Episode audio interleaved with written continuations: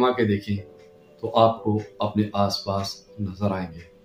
دیکھتے ہیں منٹو اپنے ان کرداروں سے کیا کام لیتے ہیں سماعت فرمائیے یہ حسین کہانی اناکلی اس کا نام سلیم تھا، مگر اس کے یار دوست اسے شہزادہ سلیم کہتے تھے۔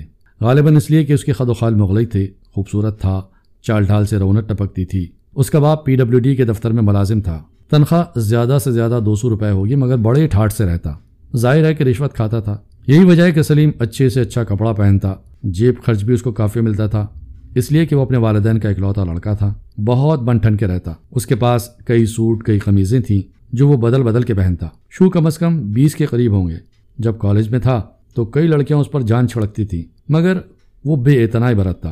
آخر اس کی آنکھ ایک شوق و شنگ لڑکی سے، جس کا نام سیما تھا، لڑ گئی۔ سلیم نے اس سے راہ و رسم پیدا کرنا چاہا۔ اسے یقین تھا کہ وہ اس کا التفات حاصل کر لے گا۔ نہیں، وہ تو یہاں تک سمجھتا تھا کہ سیما اس کے قدموں میں گر پڑے گی اور اس کی ممنون و متشکر ہوگی کہ اس نے محبت کی نگاہوں سے اسے دیکھا۔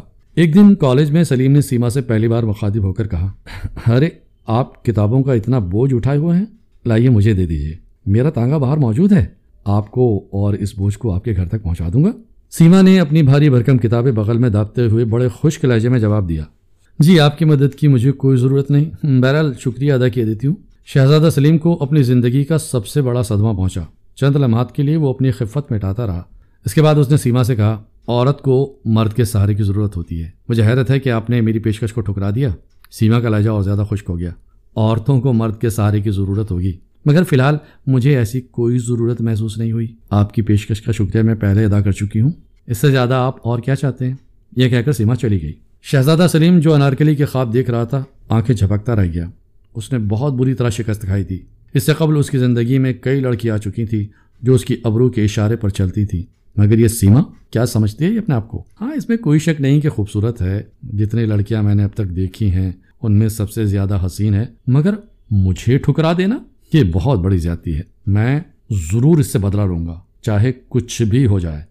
شہزادہ سلیم نے اس سے بدلہ لینے کی کئی اسکیمیں بنائیں، مگر بارہ ثابت نہ ہوئی اس نے یہاں تک سوچا کہ اس کی ناک کاٹ ڈالے۔ وہ یہ جرم کر بیٹھتا، مگر اسے سیما کے چہرے پر یہ ناک بہت پسند تھی۔ کوئی بڑے سے بڑا مصور بھی ایسی ناک کا تصور نہیں کر سکتا تھا۔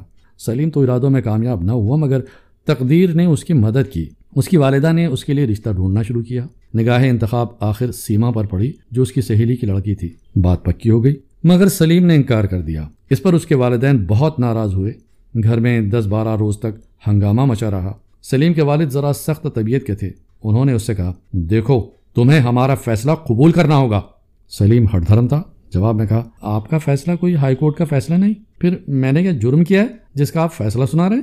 اس کے والد کو طیش آ گیا۔ تمہارا یہ جرم ہے کہ تم ناخلف ہو۔ اپنے والدین کا کہنا نہیں مانتے ادول حکمی کرتے ہو۔ میں تمہیں آنکھ کر دوں گا۔ سلیم کا جوش تھوڑا سا ٹھنڈا ہو گیا۔ لیکن ابا جان شادی میری مرضی کے مطابق تو ہونی چاہیے نا۔ بتاؤ، تمہاری مرضی کیا ہے؟ اگر آپ ٹھنڈے دل سے سنیں تو عرض کروں، میرا دل کافی ٹھنڈا ہے۔ تمہیں جو کچھ کہنا ہے فوراً کہہ ڈالو۔ میں زیادہ دیر انتظار نہیں کر سکتا۔ سلیم نے رک رک کر کہا، مجھے مجھے ایک لڑکی سے محبت ہے۔ اس کا بھاگ بھر جا کس لڑکی سے؟ سلیم تھوڑی دیر ہچکچایا جی ایک لڑکی ہے۔ کون ہے وہ؟ کیا ہے نام اس کا؟ سیما، میرے ساتھ کالج میں پڑھتی تھی۔ اچھا میاں افتخار الدین کی لڑکی۔ جی ہاں اس کا نام سیما افتخار ہے۔ میرا خیال ہے وہی ہے۔ اس کے والد بے تحاش ہنسنے لگے۔ تمہاری شادی اسی لڑکی سے قرار پائی ہے۔ کیا وہ تمہیں پسند کرتی ہے؟ سلیم بوکھلا سا گیا۔ یہ سلسلہ کیسے ہو گیا؟ اس کی سمجھ میں نہیں آتا تھا۔ کہیں اس کا باپ جھوٹ تو نہیں بول رہا تھا؟ سلیم سے جو سوال کیا گیا تھا، اس کا جواب اس کے والد کو نہیں ملا تھا۔ چنانچہ انہوں نے کڑک کر پوچھا، سلیم، مجھے بتاؤ کیا سیما تمہیں پسند کرتی ہے؟ سلیم نے کہا جی نہیں، تم نے یہ کیسے جانا؟ اس سے اس سے ایک بار میں نے مختصر الفاظ میں محبت کا اظہار کیا، لیکن اس نے مجھے تمہیں درخور اعتنا نہ سمجھا۔ جی ہاں جی ہاں بڑی بے رخی بڑھتی۔ سلیم کے والد نے اپنے گنجا سر کو تھوڑی دیر کے لیے کھجلایا اور کہا، تو پھر رشتہ نہیں ہونا چاہیے۔ تمہاری ماں سے کہتا ہوں کہ لڑکا رضامند نہیں۔ سلیم ایک دم جذباتی ہو گیا، نہیں ابا جان، ایسا نہ کیجیے گا۔ شادی ہو جائے تو سب ٹھیک ہو جائے گا۔ میں اس سے محبت کرتا ہوں اور کسی کی محبت اکارت نہیں جاتی۔ لیکن آپ ان لوگوں کو، میرا مطلب ہے، سیما کو یہ پتا نہ لگنے دیجیے کہ اس کا بیاہ مجھ سے ہو رہا ہے، جس سے وہ بے رخی اور بے تنائی کا اظہار کر چکی ہے۔ اس کے باپ نے اپنے گنجے سر پر ہاتھ پھیرا۔ میں اس کے متعلق سوچوں گا۔ یہ کہہ کر وہ چلے گئے کہ انہیں ایک ٹھیکیدار سے رشوت وصول کرنے تھی اپنے بیٹے کی شادی کے اخراجات کے سلسلے میں۔ شہزادہ سلیم جب رات کو پلنگ پر سونے کے لیے لیٹا تو اسے انار کی کلیاں ہی کلیاں نظر آئیں۔ ساری رات وہ ان کے خواب دیکھتا رہا۔ گھوڑے پر سوار باغ میں آیا ہے۔ شاہانہ لباس پہنے۔ اسپتازی سے اتر کر باغ کی ایک روش پر جا رہا ہے۔ کیا دیکھتا ہے کہ سیما انار کے بوٹے کی سب سے اونچی شاخ سے ایک نوخیز کلی توڑنے کی کوشش کر رہی ہے۔ اس کی بھاری بھرکم کتابیں زمین پر بکھری پڑی ہیں۔ زلفیں الجھی ہوئی ہیں اور وہ اچک اچک کر اس شاخ تک اپنا ہاتھ پہنچانے کی کوشش کر رہی ہے۔ مگر ہر بار ناکام رہتی ہے۔ وہ اس کی طرف بڑھا، انار کی چھاڑی کے پیچھے چھپ کر اس نے اس چاک کو پکڑا اور چھکا دیا۔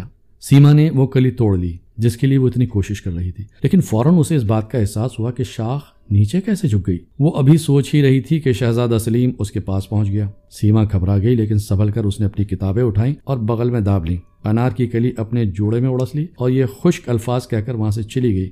آپ کی امداد کی مجھے کوئی ضرورت تو نہیں تھی۔ بہرحال شکریہ ادا کیے دیتی ہوں۔ تمام رات وہ اس قسم کے خواب دیکھتا رہا۔ اس کی بھاری بھرکم کتابیں، انار کی کلیاں اور شادی کی دھوم دھام۔ شادی ہو گئی۔ شہزادہ سلیم اس تقریب پر اپنی انار کلی کی ایک جھلک بھی نہیں دیکھ پایا تھا۔ وہ اس لمحے کے لیے تڑپ رہا تھا جب سیما اس کے آغوش میں ہوگی۔ وہ اس کے اتنے پیار لے گا کہ وہ تنگ آ کر رونا شروع کر دے گی۔